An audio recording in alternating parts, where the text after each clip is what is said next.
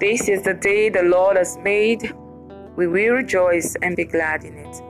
Good morning, everybody.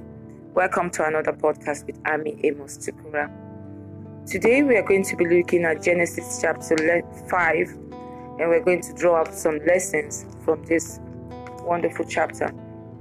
I know a lot of us um, gloss through this chapter because it has to do with genealogies, um, length of days, and all that. So we just go to skip from 4 to 6, but I want to just draw some lessons from this chapter. The Bible says that in Genesis chapter 5, verse from verse 2, it said, Male and female created them and blessed them and called their name Adam. In the day when they were created, God called their name Adam. And Adam literally means mankind. It means mankind. Adam lived an hundred and thirty years and begat a son in his own likeness, after his image, and called his name Seth. Interestingly, Abel was not mentioned in this genealogy. Abel was already dead, killed by his brother Cain out of envy and jealousy. And it's history. When God made man, He made them one, mankind. But they were diverse in their physique, gender different, but one. He called their name Adam in the day when they were created. The male Adam, the female Adam. The male Adam was created first. And when the female Adam was created, the male Adam acknowledged it the moment he saw the she Adam or the female Adam. But after the fall, Adam renamed the female Adam Eve. From that day, man and woman became unequal and diverse and different. You know, the Bible now said, Your affection will be towards him. Everything became different, and woman was placed under. Another thing I want us to note in Genesis chapter 5 is that God keeps account of offsprings that follow after his purpose. After the death of Abel, God rewarded Adam and Eve with another son, Seth, who loved God. And Cain remained a vagabond. God expects us to raise children like Seth. You understand? Praise the Lord. Cain was really not reckoned with anymore it wasn't mentioned in this genealogy. It said, And Adam lived a hundred and thirty years and begat a son in his own likeness, after his image, and called his name Seth. What now happened to Cain and Abel? Abel was already dead, so his own story has ended. But with Cain, he, he was as, as good as dead because he, he couldn't continue.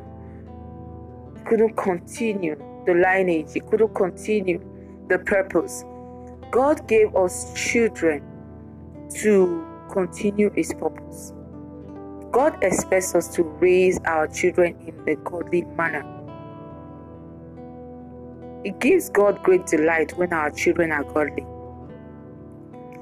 It is recorded in that verse 4 and the days of Adam after he had beget Seth were 800 and he beget he begat sons and daughters. He begat sons and daughters. But there was no further account of these sons and daughters of Adam and Eve. I wonder, maybe they were also like Cain. Maybe they weren't as godly as Seth or Abel. So I want us to pray one simple prayer. May I not just be a number. May my life count for something. May I fit into God's agenda for his kingdom expansion in Jesus' name. Amen. That's a prayer to pray. I don't know about you. Because some of us, I believe when the, the, the genealogy will be written of our family, might not be mentioned. Praise the Lord. Another thing I want us to notice is that as years progressed, man began to live shorter years on earth. The lifespan began to dwindle. And today we see that people are dying at the age of 40 something 60 something and all that but it wasn't so in the time of adam adam lived for 930 years seth lived for 912 years enos 905 years Cainan 910 years, Mahalalel 895. When it came to the time of Lamech, Lamech lived for 777. It kept it kept coming down. It kept coming down. And I think it's because you know man began to really nauseate God. Sin came into the world and man began to nauseate God. But I want us to understand that God has planned from the beginning, ab initio, for us to live long, full life. And so when we live to please Him, except for people like Enoch, that God raptured because it was too good for the earth. When we live to please God, length of days is our portion in the name of Jesus. When we walk uprightly with God, it gives God great delight. Enoch did not see death. So he fellowshiped with God that he was taken to heaven.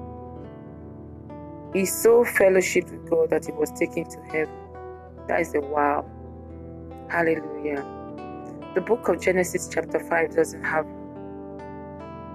so much to to dwell on, but I hope we've learned the lesson that God reckons with children that follow after His purpose and after His calling.